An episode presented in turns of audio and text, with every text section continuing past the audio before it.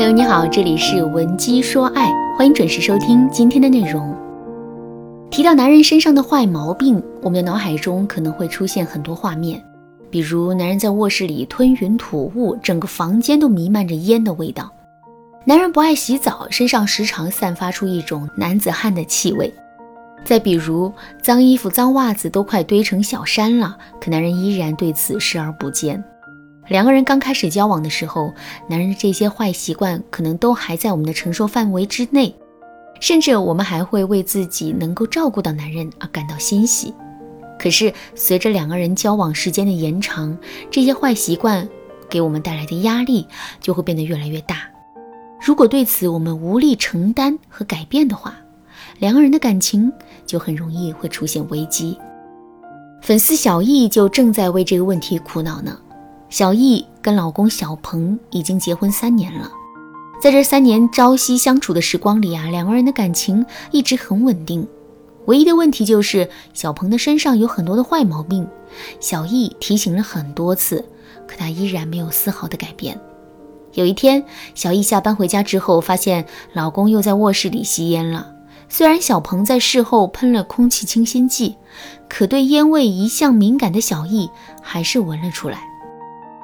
小易很生气，除了屋子里满是烟味之外，小易还气老公死不悔改的态度，以及老公明知道她很讨厌烟味，可是却一点都不知道心疼她的事实。于是呢，小易当即就跟老公翻了脸，说：“怎么又抽烟了？别以为喷了空气清新剂我就闻不到了。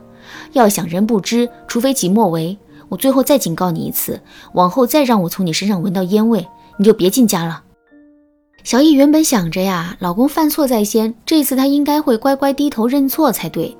可没想到的是，小鹏非但没有认错，还一脸愤怒地对小易说：“你怎么就这么多事呢？为什么别的男人能在家里抽烟，我抽一口就不行了？你知不知道抽烟是我唯一的爱好啊？你换位思考一下，如果我不让你吃零食，不让你追剧，你能接受吗？”听到这些话之后，小易马上回怼说。吃零食追剧怎么了？总比抽烟好吧？再说了，你都答应我不在卧室里抽烟了呀，怎么能说话不算数呢？听小易说完这些话之后，小鹏突然就坐在床上不说话了。过了一会儿，他又突然站起了身，狠狠地推开卧室的门就出去了。临出门的时候，他嘴里还说了一句“不可理喻”。听到这四个字之后，小易也有一些懵。之后呢，他不断的在心里想。我怎么就不可理喻了？我明明是为了他好啊！是啊，我们明明是为了男人好啊，可他为什么就是不领情呢？其实这真不一定是男人没良心，还可能是我们对男人提的要求出了问题。就拿上面的例子来说，小易不允许男人在卧室里吸烟，这个要求看上去很正义，但其实呢，它本身是有问题的。我们要知道的是，男人抽烟也不是一天两天了，这个坏习惯根本就不可能一下子改掉。所以，小易对男人提出的从明天开始不允许你在卧室里吸烟的要求，很显然是超纲了。男人根本就做不到，做不到怎么办呢？很简单，男人很容易会破罐子破摔，原本他内心想改变的意愿也会不断的衰减。如果你也遇到类似的问题，不知道该如何解决的话，你可以添加微信文姬零五五，文姬的全拼零五五，来获取导师的针对性指导。如果你们之间还没有出现类似的问题，但已经有了一些征兆的话，为了避免这种情况出现，你就一定要学会给男人划定大圈子和小圈子。什么是大圈子？什么又是小圈子呢？还是拿抽烟这件事来举例，我不允许你抽烟。这是一个绝对的小圈子，相比较来说，我不允许你在卧室里吸烟，或者我不允许你天天抽烟，这就是个大圈子了。另外，我不允许你在卧室里天天抽烟，我不允许你天天抽这么多烟，这就是更大的圈子了。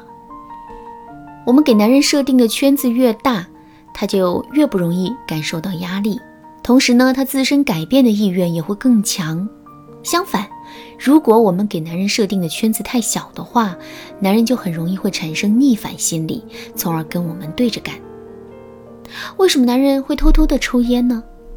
其实这就是因为我们给男人设定的圈子太小了，所以在这个圈子的基础上，我们要给男人设置一个更大的圈子。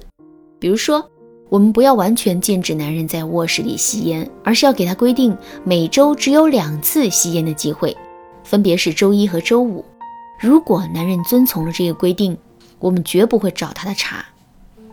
可是，如果他连这个规定都不愿意服从，甚至还会偷偷在卧室里吸烟的话，那么我们就会惩罚他，这一周都不能再抽烟。划定完这个大圈子之后，男人就有了喘息的空间，之后他戒烟的决心也会变得越来越大。等到男人取得了阶段性的进展之后，我们再进一步缩小圈子，给男人提一个更难一点，但蹦一蹦能够到的目标。这样一来，男人就能够稳步的得到提升了。除了要求提得太高之外，我们还很容易会出现的问题是要求提得太过于直白。什么叫要求提得太过于直白呢？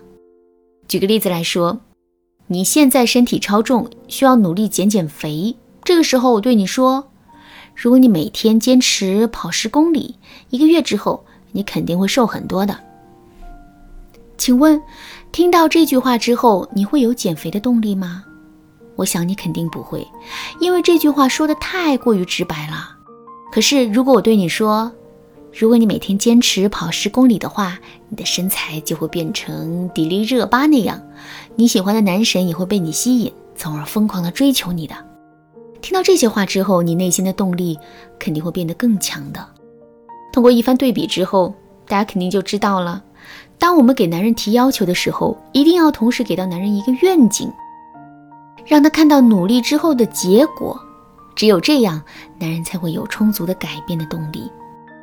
比如说，我们想让男人戒烟，这个时候我们就可以对他说：“亲爱的，如果你能把烟戒掉的话，早起之后。”你就再也不会咳嗽了，而且把买烟的钱省下来之后，你每个月就会有更多的零花钱，请好兄弟吃饭了。另外，当我们想让男人改掉不爱洗脏衣服的习惯的时候，也可以这么对他说：“亲爱的，前天我洗衣服的时候从你兜里翻出来两百块钱，昨天洗衣服的时候呢，又从你兜里翻出了一张大额的报销单，我真担心自己一个不注意把你这些东西都给洗了。”所以往后啊，还是你自己来洗衣服吧。这么一说，男人肯定会乖乖的听话的。其实，男人啊，天生就是一种不愿意被束缚的生物，所以给男人提要求，并让男人乐于接受我们的要求，这绝不是一件简单的事情。这节课，我只是从技巧的层面给大家介绍了一些方法。在实际给男人提要求的过程中呢，我们还要能够把握好时机，并且控制好自身的语气和态度。如果你不知道具体该怎么操作的话，可以添加微信文姬零五五，文姬的全拼零五五，来获取导师的针对性指导。好了，今天的内容就到这里啦。文姬说爱，迷茫情场，你得力的军师。